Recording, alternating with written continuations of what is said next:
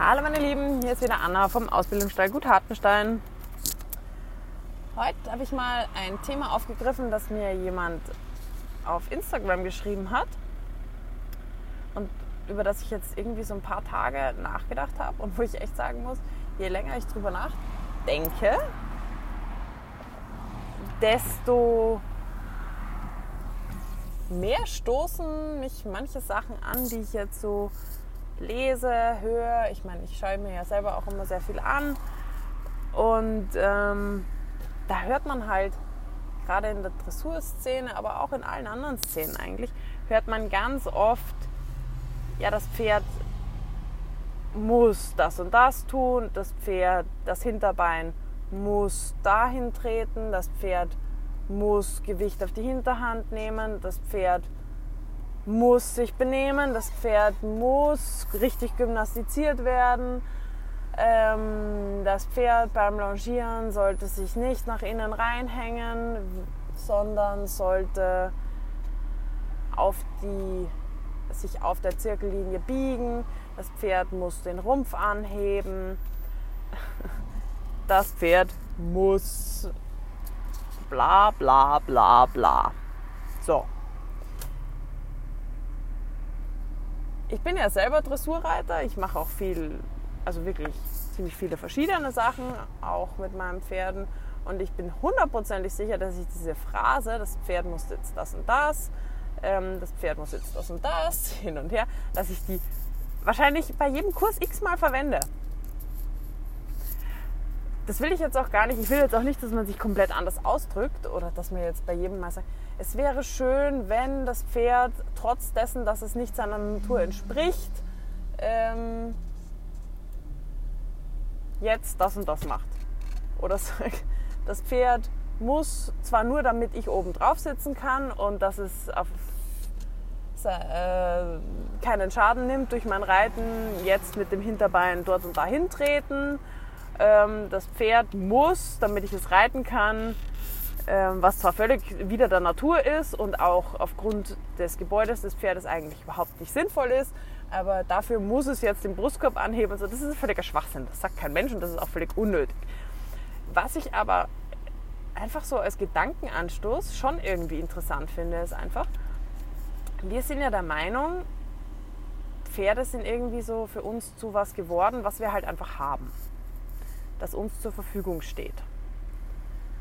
Und das hat ganz verschiedene, Auswirk also ganz verschiedene Ausprägungen. Ich denke, die meisten Leute sehen ja ihr Pferd wirklich als ihren Freund, als ihren, ich sage auch mal Partner. Viele gehen da weiter und sagen, das ist mein Seelenverwandter, das ist mein Seelenpferd, was weiß denn ich was ich finde ehrlich gesagt, und das hatte ich erst letztens eine, eine ganz interessante Unterhaltung mit einer Schülerin von mir, die gemeint hat, sie empfindet das Wort Seelenpferd und ähm, diese ganzen Ausdrücke ein bisschen als Übergriff auf das Pferd.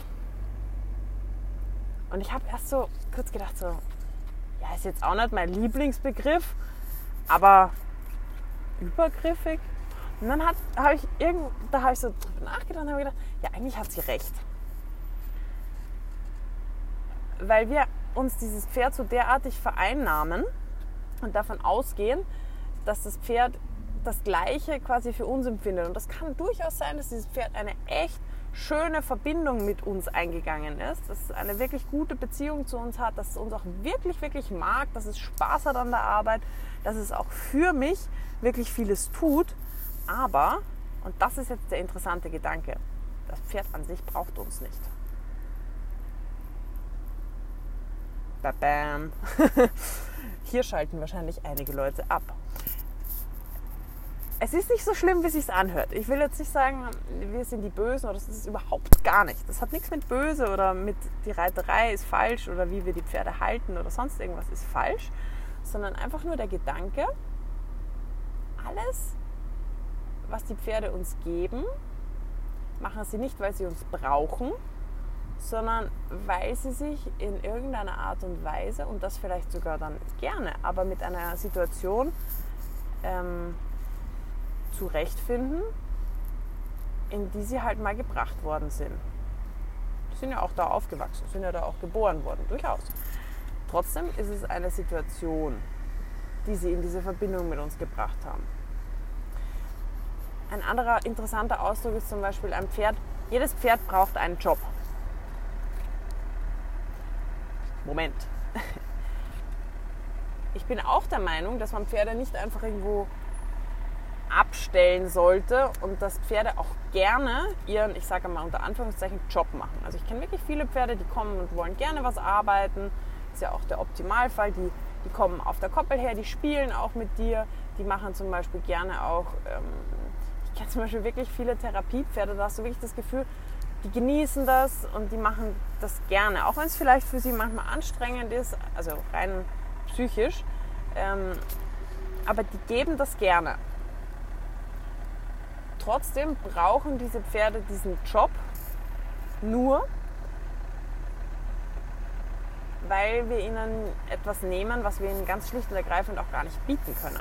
Es hat einfach niemand eine Wildpferdherde zu Hause. Es hat einfach, die wenigsten Leute haben hektarweise, ähm, weiß ich nicht, Prärie bei sich zu Hause, wo sie die Pferde in natürlichen Herdenverhältnissen leben lassen könnten. Wir können uns halt mit unserer Haltung immer so im, im Optimalfall annähern.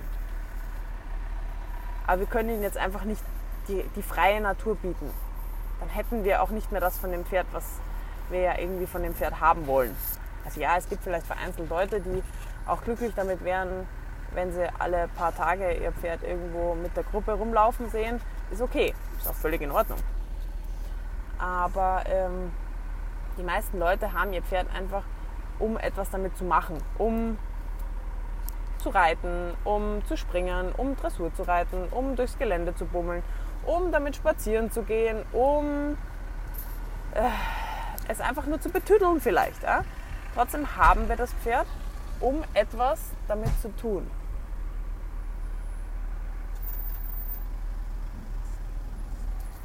Ähm, so, Ihr müsst wissen, ich stehe nämlich gerade im Stau und habe hinten noch zwei Pferde im Anhänger. Und es gibt einfach so unheimlich rücksichtslose Autofahrer. Das gibt es gar nicht. Man sollte ja, wenn man einen Hänger hat mit Pferden drinnen, vielleicht ganz kleines bisschen Abstand zum Vordermann halten, damit man keine Vollbremsung einlegen muss. Was hat der kluge Autofahrer von heute? Natürlich, wenn er da eine große Lücke sieht, nichts Besseres zu tun, als sich da reinzuquetschen. Eine dicke Portion Om für mich und ein bisschen Mitleid für meine Pferde da hinten drin. Gut. So. Kommen wir nochmal zurück zu dem Thema. Braucht mich mein Pferd wirklich? ja, wenn wir unsere Pferde so halten, wie wir sie nun mal halten, und auch ein noch so guter Offenstall ist einfach keine ähm, natürliche Haltung und bietet dem Pferd einfach in den wenigsten Fällen genug Abwechslung, um sich wirklich nicht zu langweilen und sich körperlich auch, ähm, um körperlich auch so ein bisschen gefordert und gefördert zu sein. Das ist einfach fast nicht möglich in unserer Welt. Und daher finde ich durchaus, dass es nicht reicht, das sehe ich leider sehr oft auch, dass Leute sagen, ja, ich stelle mein Pferd in den Offenstall und das dann quasi da so ein bisschen abstellen. Offenstall ist halt auch nicht gleich Offenstall.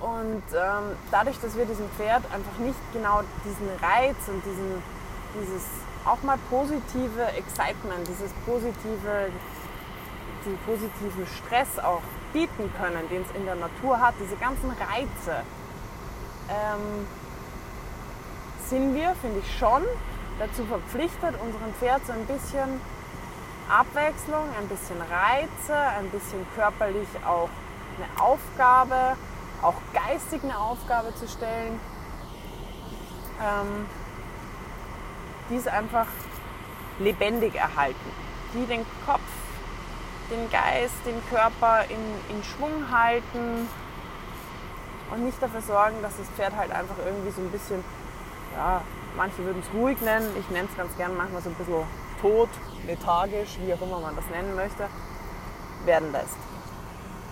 Und das hat, finde ich, jetzt relativ wenig damit zu tun. Ich habe, glaube ich, sogar mal schon einen Podcast gemacht zum Thema, muss ich mein Pferd reiten? Nö, finde ich nicht. Dann muss man aber auch, finde ich, konsequent dabei sein.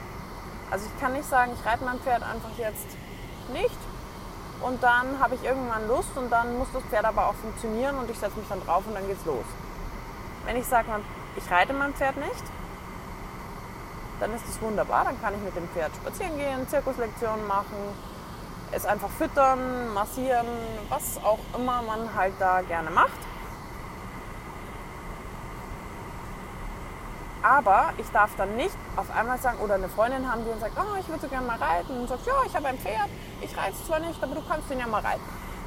Das ist dann unfair.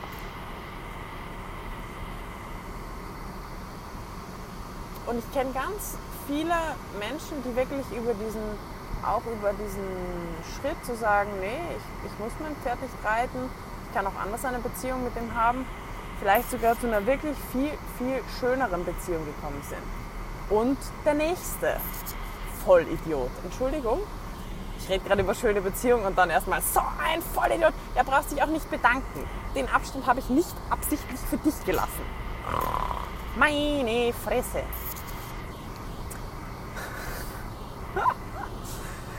In diesem Zusammenhang muss ich mal erwähnen, ich habe jetzt ein paar andere Podcasts angehört und mit Erschrecken festgestellt, dass mein Podcast mit Abstand der unorganisierteste ist. Die sind ja total organisiert alle. Die haben so ein schönes Intro mit Musik und ihrem Leitmotiv und Leitsatz und ähm, vielleicht noch ein bisschen Werbung im Anschluss über ihre Seite oder ihre Arbeit und immer so schöne äh, musikalische Übergänge und voll die gute Tonqualität. Und dann gibt es unseren Podcast, den ich einfach hier im Auto aufnehme, mit Hintergrundgeräuschen, mit kurzweiligen Aussetzern bezüglich anderer Autofahrer, einer wahrscheinlich ziemlich miserablen Tonqualität. Aber, was mich auch total gefreut hat, ich wusste ja gar nicht, dass man das Ding, also diesen Podcast bewerten kann, aber ein Podcast hat einfach fünf Sterne-Bewertung. Also hier mal ganz kurz vielen Dank, wer auch immer uns bewertet hat. Freut mich total. So, jetzt noch mal ganz kurz zurück zum, zu diesem Themen, Themenanstoß. Ähm, ich finde, wir sollten uns bewusst werden, dass ein Pferd erstmal gar nichts muss. Es muss gewisse Dinge tun, damit es etwas tun muss, äh, tun kann, ohne sich zu schaden, was wir uns einbilden. Zum Beispiel Thema Dressur, Thema Longieren. Das Pferd sollte in einer guten Haltung laufen. Was ist gute Haltung? Ah, weiß jeder. Brustkorb schön angehoben, nicht über eine Schulter ausfallen, nicht überbogen, wirklich mit seinen großen Gelenken arbeiten, sich nicht auf die, auf die, auf die Vorhand stützen, so, jetzt haben wir aber ein Problem, das ist ja alles überhaupt nicht natürlich. Ein Pferd läuft von Natur aus auf der Vorhand. Ein Pferd lehnt sich von Natur aus in Kurven nach innen. Ein Pferd, wenn schneller läuft und auch noch um eine Kurve läuft, in den meisten Fällen geben sie den Kopf nach oben und drücken ein bisschen den Rücken weg. Vielleicht sogar noch weichen sie mit der Hinterhand auf die Seite aus ja was, ist das Pferd jetzt zu blöd zum Laufen? Ist die Natur dumm? Warum macht denn die Natur was, was dem Pferd schadet? Was wir ja wissenschaftlich erwiesen haben, weil ein Pferd auf der Vorhand verschleißt ja. Ja, nein.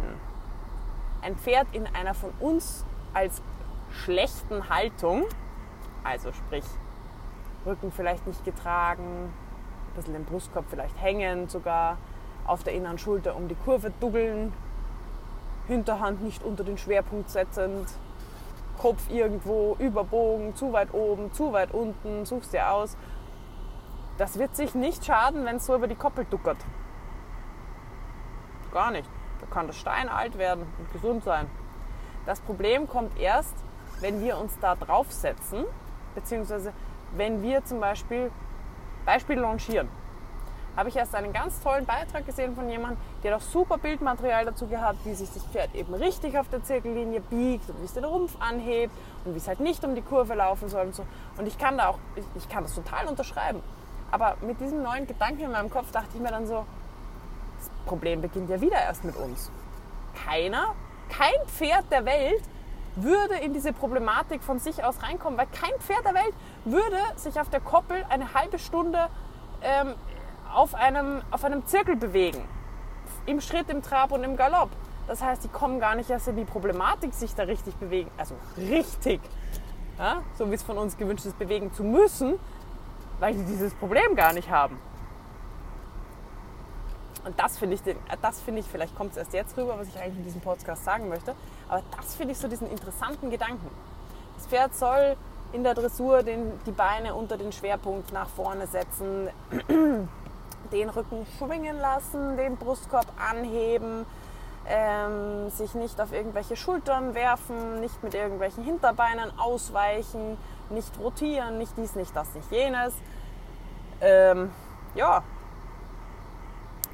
ist teilweise viel Richtiges dabei, viel Gutes dabei, aber kommt eben erst zustande, wenn wir uns einschalten, weil ansonsten von Natur aus gibt es das Problem nicht. Und ich habe eben irgendwann mal wo gelesen, hat jemand tatsächlich gesagt, ja, Pferden muss man eben, äh, Pferde sind zu dumm zum Laufen, so nach dem Motto. Nein, Pferde sind nicht zu dumm zum Laufen. Die kapieren nur die Sinnlosigkeit unserer Dressurarbeit zum Beispiel nicht, weil es einfach gar keinen Sinn macht.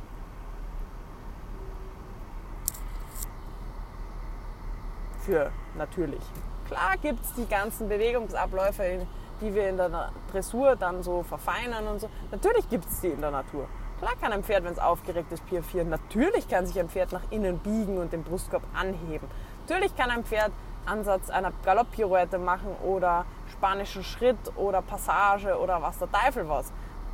Aber das wird es nicht in dieser Reihenfolge, wie es in dem Grand Prix oder wo auch immer verlangt wird, zeigen. Das wird nicht ähm, auf der Mittellinie ganz gerade piafieren. So, und das ist das, was ich so ein bisschen rüberbringen möchte. Dass wir einfach diese Forderung, die wir an das Pferd stellen, du musst dich tragen, du musst dies, du musst das, du musst im Schulter herein, darfst du nicht auf vier Hufschläge oder auf drei Hufschläge oder da will ja jede Philosophie immer ein bisschen was anderes? Ähm, was halt jeder so möchte von seinem Pferd. Du sollst dich runden, du sollst ähm, den Brustkorb anheben, du sollst die Beine äh, mehr schmeißen, weniger schmeißen, du sollst jetzt einen Galoppwechsel bei X machen. Das sind alles Dinge, die sind nicht selbstverständlich und die sind für das Pferd überhaupt gar nicht essentiell. Und wenn wir uns anmaßen, das von dem Pferd zu verlangen, dann sind ein paar Dinge wichtig.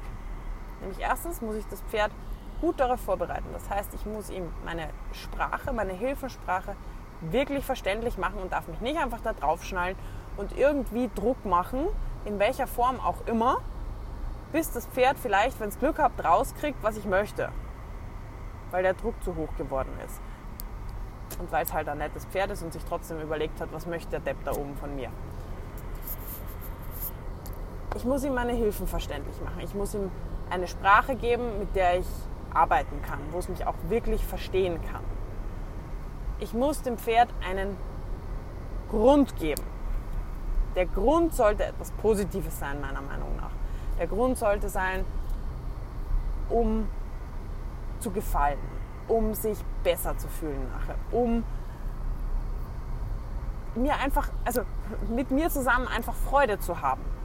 Sprich, ich brauche viel Lob, ich sollte die Arbeit so gestalten, dass das Pferd nie überfordert ist, sondern dass es eher mit einem besseren Körpergefühl rausgeht aus der Arbeit, dass es stolz ist, dass es, ähm, ja, dass es einfach sich in seinem Körper nach und nach immer besser fühlt und nicht schlechter. Das ist was, das bringt die Pferde zu extrem hohen, zu einer extrem hohen ja, Leistungsbereitschaft ist, ja, Leistungsbereitschaft auch, aber einfach auch diesen, diesen positiven Willen, dass das Pferd das wirklich machen möchte, weil es auch erkannt hat, dass ihm das gut tut. Dass es die Arbeit schöner werden, also das Pferd, dem Pferd ist wurscht, ob es schön ist oder nicht, aber das spürt, ob es sich besser bewegen kann. das spürt, ob sich in seinem Körper wohler fühlt, ob es zum Beispiel habe ich ganz oft Pferde, die tatsächlich sehr rangniedrig sind, weil sie sich einfach in ihrem Körper sehr unsicher sind. Die, können, die haben kein ganz ein schlechtes Körperbewusstsein, ganz schlechtes Körpergefühl, ähm, haben wenig Kraft, haben wenig Beweglichkeit, haben vielleicht viele Blockaden, Schmerzen dadurch auch oder einfach nur Unbeweglichkeiten. Ja, da hätte ich jetzt auch keinen Bock, mich dann da irgendwie spielerisch irgendwo zu präsentieren oder mich da um irgendwie mit einem, dem es viel besser geht, da zu prügeln dann gehe ich halt, dann bin ich halt eine Stufe weiter unten. Ähm, dann habe ich aber auch keinen Bock zu spielen, dann habe ich keinen Bock, mich zu präsentieren, etc. etc. Und wenn die Pferde dann für die Arbeit tatsächlich über sich hinauswachsen in jedem Sinne, dann fangen die auf einmal an, sich so ein bisschen auszuprobieren auf der Koppel. Beginnen die manchmal ganz so vorsichtig zu steigen. Freue ich mich immer, wenn ich das beobachten kann. Und nach drei Tagen stehen die auf den Hinterbeinen und spielen mit dem, mit dem Kumpel oder so. Und das ist halt was, das finde ich einfach, das finde ich geil. Und da macht dann halt die Arbeit auch wirklich für beide Seiten Sinn. Ich habe meine, ich habe mein schönes Reiten, so wie ich mir das vorstelle, und das Pferd hat davon nicht nur keinen Schaden, sondern das hat auch den Nutzen, dass es wirklich selbstbewusst ist, dass es eine Aufgabe gefunden hat. Da sind wir wieder beim Thema Job, den es gerne ausführt wo es den Sinn daran sieht, dass es sich nachher zum Beispiel besser bewegen kann, dass es mehr Kraft bekommt mit der Zeit. Dass es auch mal einfach vielleicht ein Lob oder ein Leckerli abgreifen kann. Einfach weil es was Cooles gemacht hat, wo sich der Besitzer total drüber gefreut hat. Und manchmal checken die Pferde gar nicht, warum wir uns freuen. Die freuen sich einfach, dass wir uns freuen. Und dann zeigen sie irgendwas und denkst du, ja, da freue ich mich jetzt auch drüber. Coole Sache. Und ähm, das finde ich einfach schön. Und ich finde, wenn man so ein bisschen so denkt, dass man sagt, ganz eigentlich ist das alles nur für uns Menschen.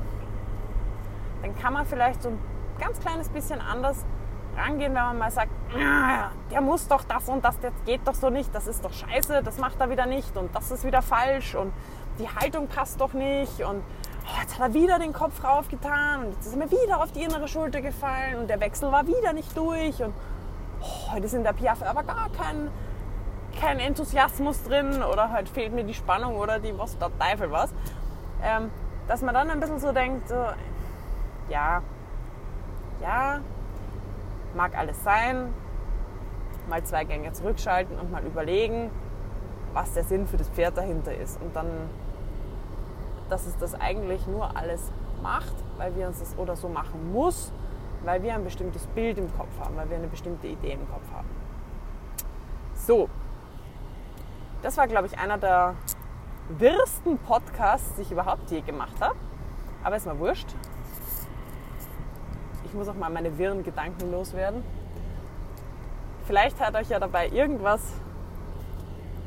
getroffen oder vielleicht hat euch ja dabei irgendwas angesprochen, wo ihr vielleicht auch schon mal drüber nachgedacht habt und vielleicht den Gedanken wieder verworfen habt oder euch irgendwie damit etwas einsam gefühlt habt. Würde mich freuen, ähm, wenn ich solche Gedanken von euch auch höre.